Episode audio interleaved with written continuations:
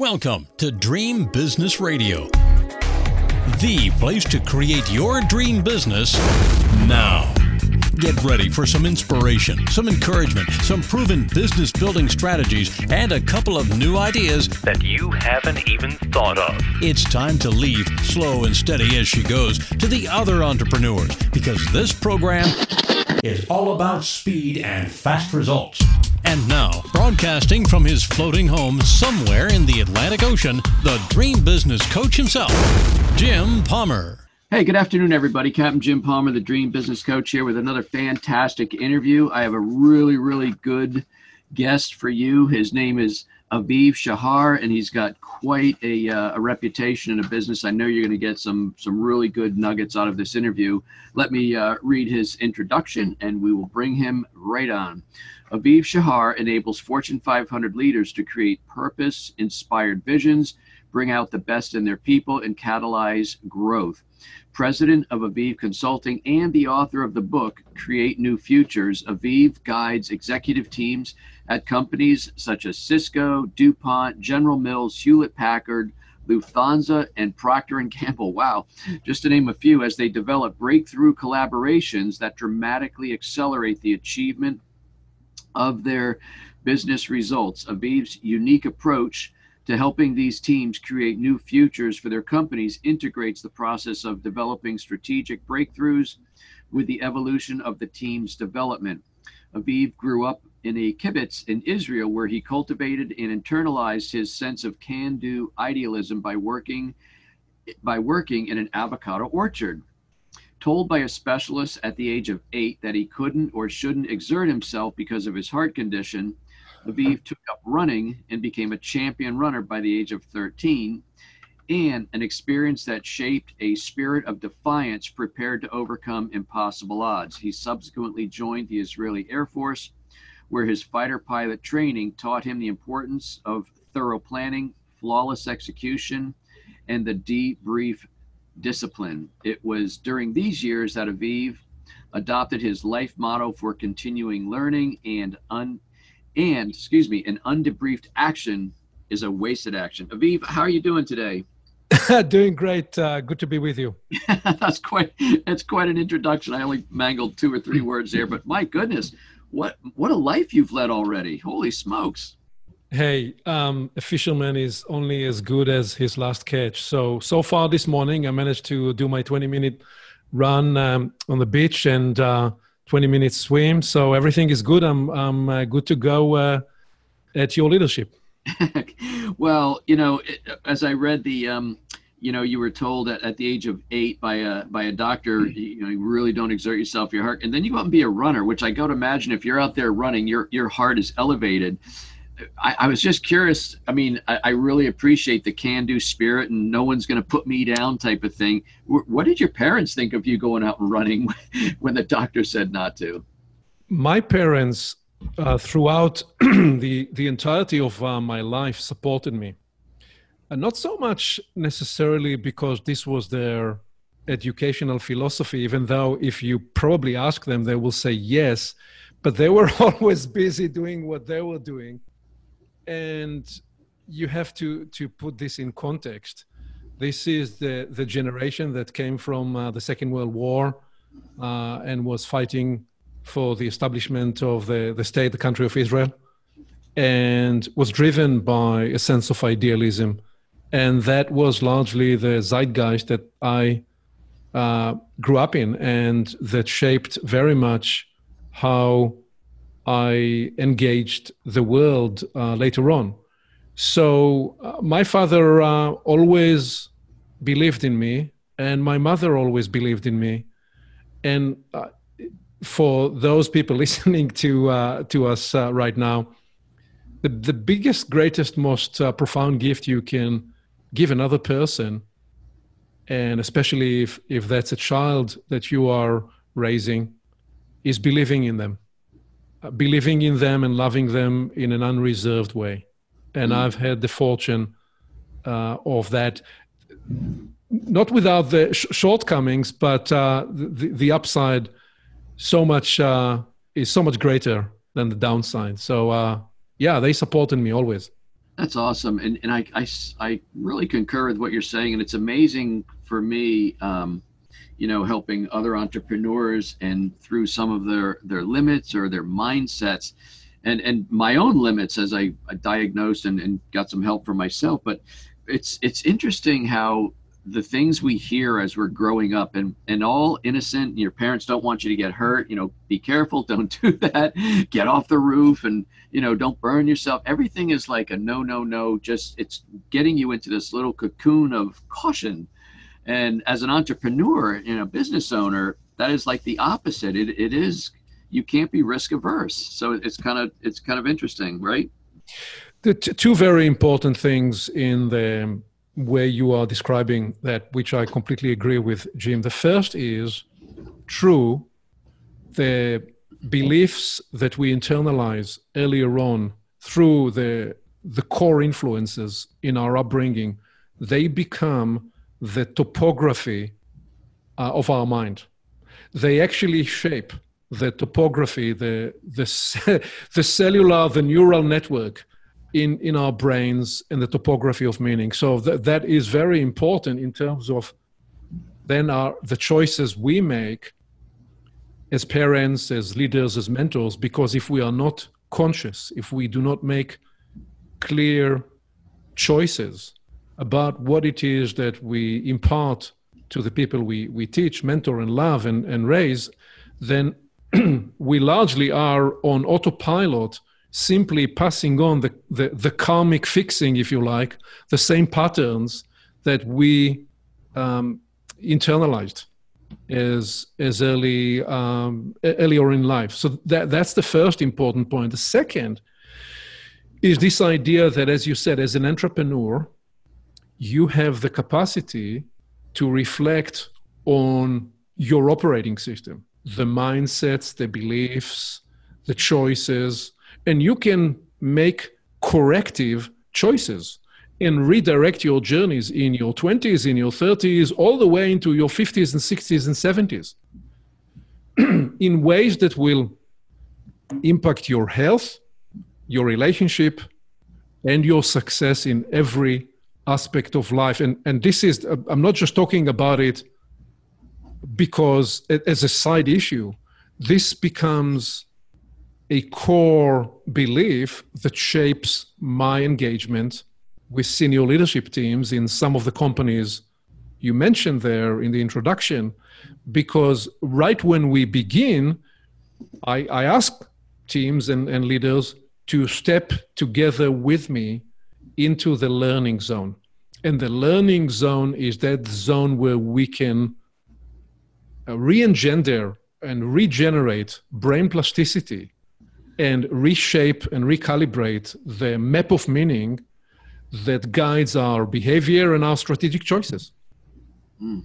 You know, it's interesting that um, I, I, I, think there's a good answer coming. I, am sometimes my, my mind goes faster, but I'm thinking that I, when I work with entrepreneurs, I'm working with the decision maker, the, the you know the, the driver of the business. And when you're working with companies like Cisco and DuPont, Procter and Gamble, et cetera, you're working with senior leadership teams. So I'm wondering on what we just talked about, Aviv, as far as you know limiting thoughts do you find that you have to work with like the CEOs or is the CEO like really out there charge and, and, the, and the team below him needs to have kind of their brain rewired a little bit? if, if, you know right. I mean. So, so there are a number of questions inside your question.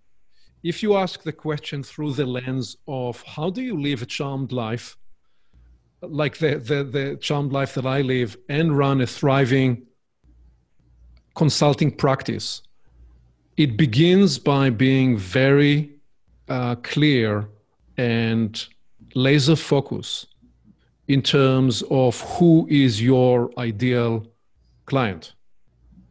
And th- there are a number of reasons why I have decided to focus on the Fortune 100 companies, which is different to your work with smaller companies and entrepreneurs, because when you coach those people, their investment with you is often looked through the lens of they almost view the investment with you as, as their discretionary money, which they invest with you instead of going on a vacation to Hawaii or, or hiring somebody else.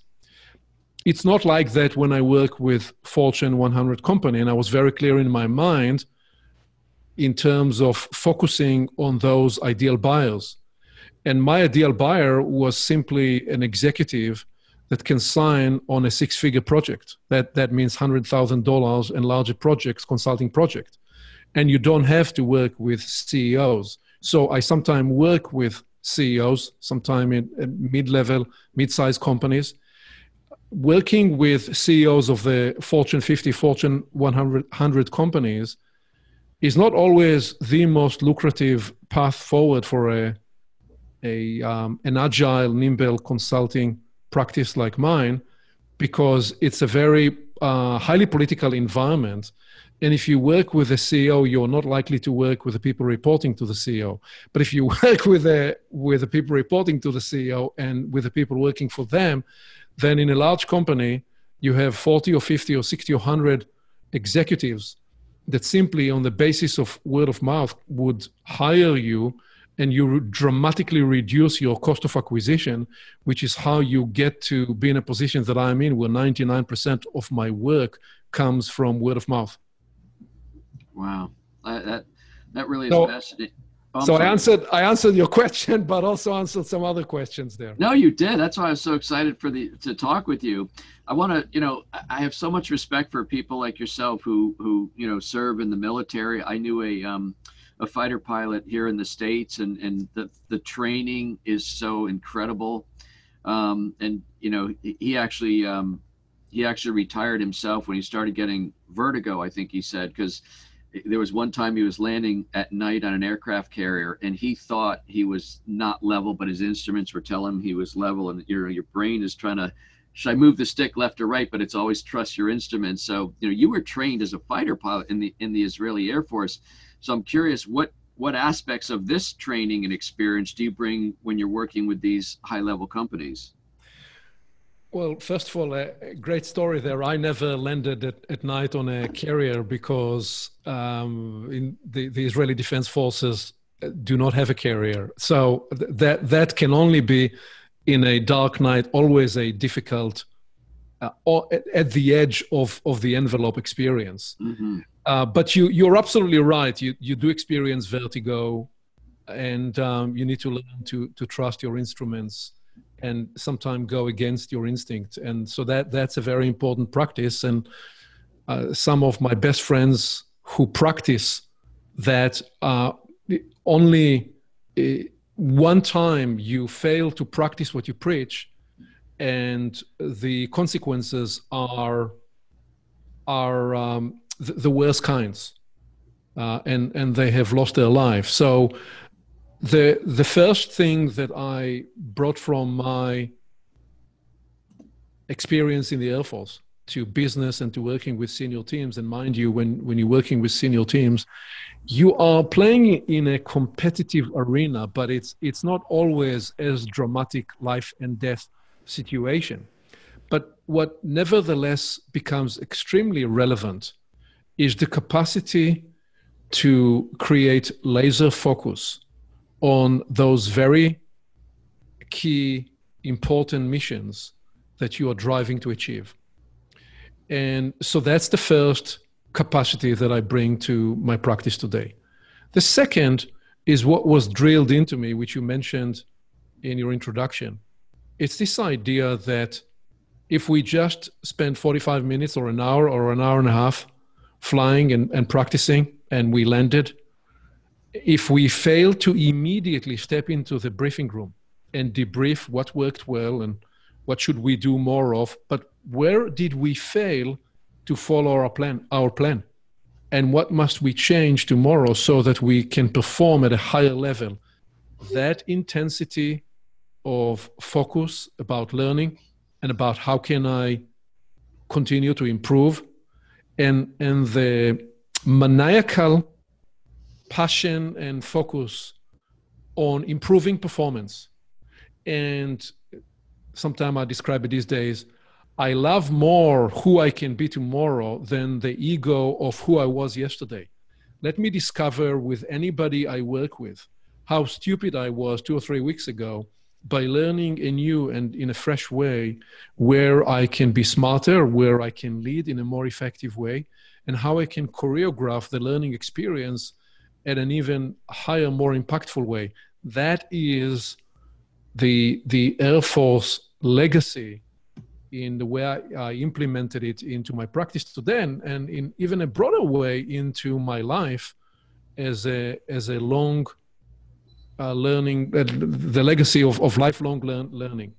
And I, I'd say this to, to uh, summate this idea for you, Jim. I have always wanted that the biggest, most critical, most important legacy that I will pass to pass on to my son is not that he will be able to say how smart or how wise or even how successful my dad was, but rather that he will be able to say, my father was always a work in progress.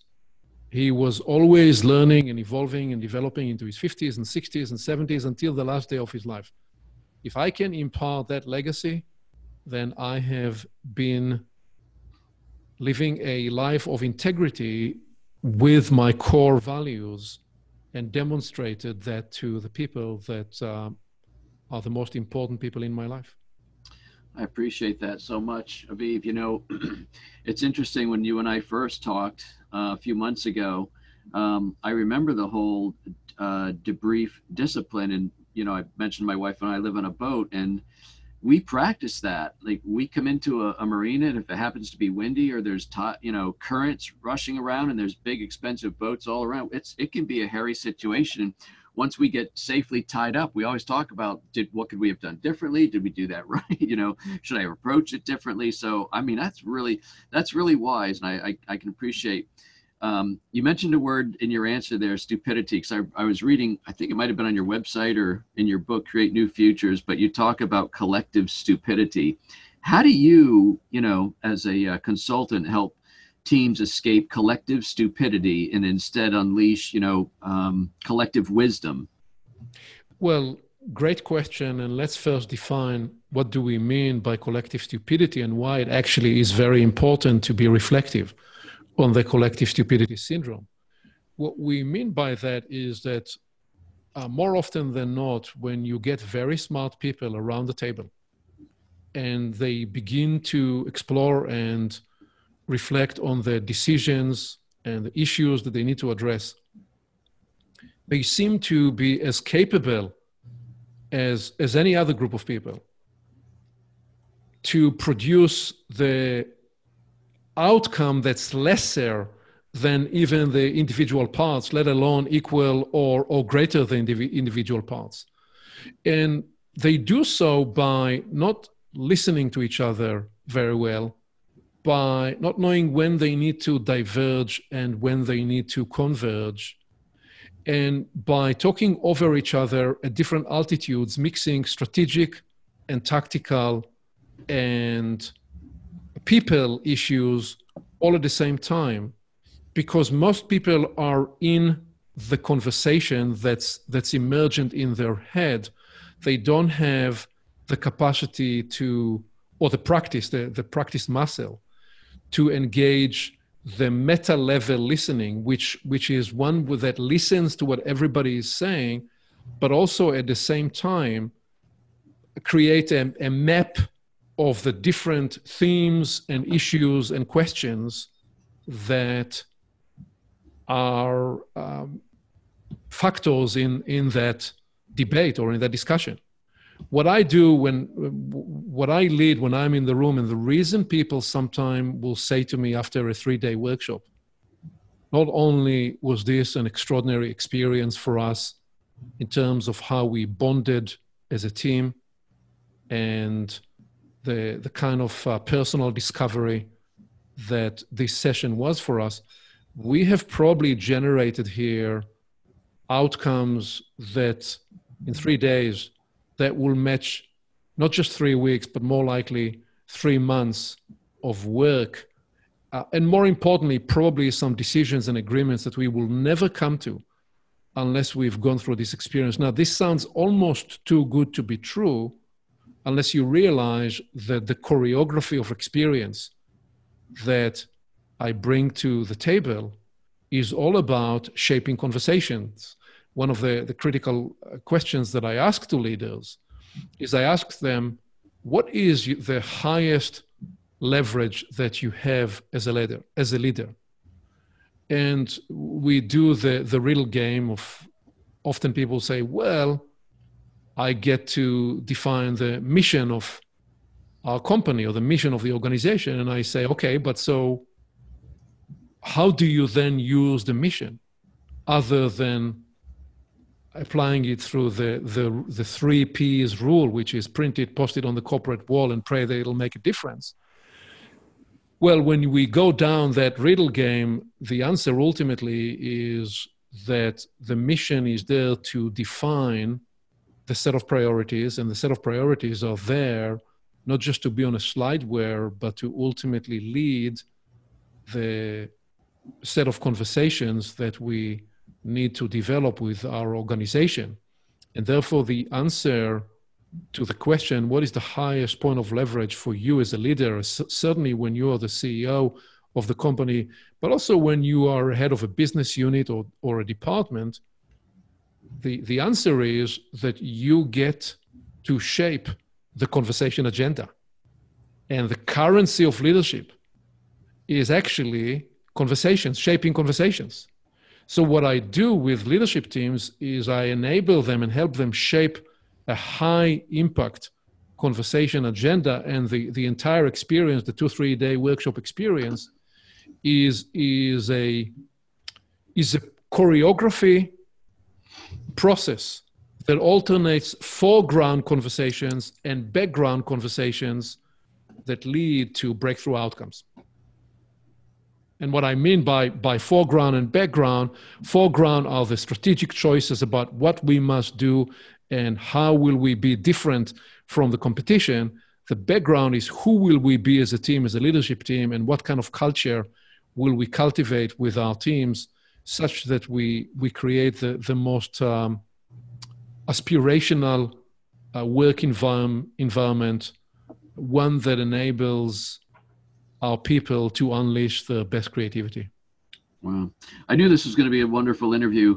Um, we've got about four four or so minutes left, Aviv. I want to ask you about your book. What's what's the central idea that guided you um, in writing your book, Create New Futures?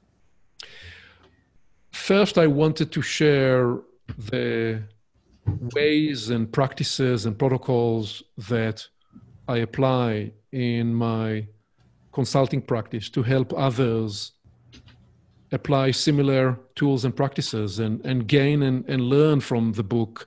And the way the book is written is, uh, is, is such that you could open it anywhere and read one page and find one insight or one practice you can immediately implement to get results. So that that was the first impulse. The second impulse was this idea that I just shared with you, which is that life is is not a dress rehearsal. This is the one life uh, we have. And I've always, from earlier on, from um, even before 20, I, I made a very important decision uh, for myself, which was that life is purposeful and I was going to chase and find and seek out the meaning and the purpose of my life. And one of the ways that express itself is in this teaching and in the set of tools that enable me to, to work with leaders where we recognize that every day you get up and, and you engage the world, and mostly you engage the world through conversation.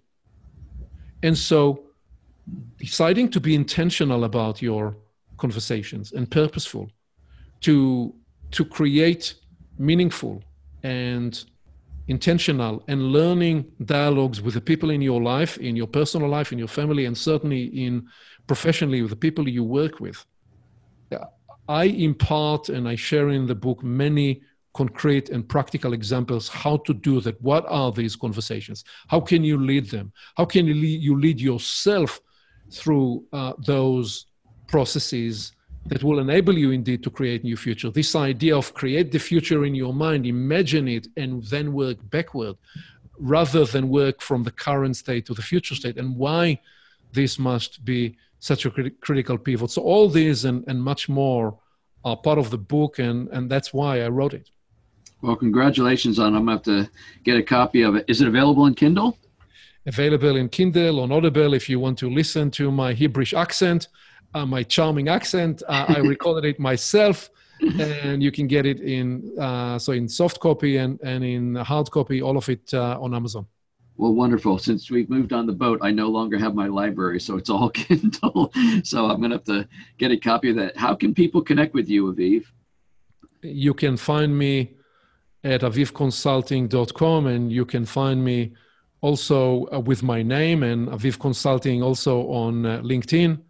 And you can listen to my own podcast show also by the same name i create new futures. And you can get to my website and uh, join my distribution list and, and get my monthly newsletter with links to uh, my show and interesting and provocative and uh, groundbreaking insights from my work. And from my own learning as i learned from the very smart people that uh, I work with because I always say when I'm in the room with smart group of people, I'm committed that I'll be learning more than anybody else because I'm going to be paying attention to to where they're struggling and also to where they're breaking through and internalize from both new learnings for myself. Well, wonderful. I knew this was going to be a great interview and, and you didn't disappoint. Thank you so much for being my special guest, Aviv. Great to be with you. Thank you. Hey, folks, that wraps up this very special interview with Aviv Shahar. I want you to uh, get a copy of his book, Create New Futures. Excuse me, and also connect with me at my free Facebook group, Build Your Dream Business Now. You can learn more about my services at getjimpalmer.com. All right, that is a wrap for this week. Until this time next week, another fantastic interview. I am Captain Jim Palmer, the Dream Business Coach, and you take good care. Now it's time to go implement what you've learned. Great ideas are nice, but results only happen through action and implementation. So stay focused.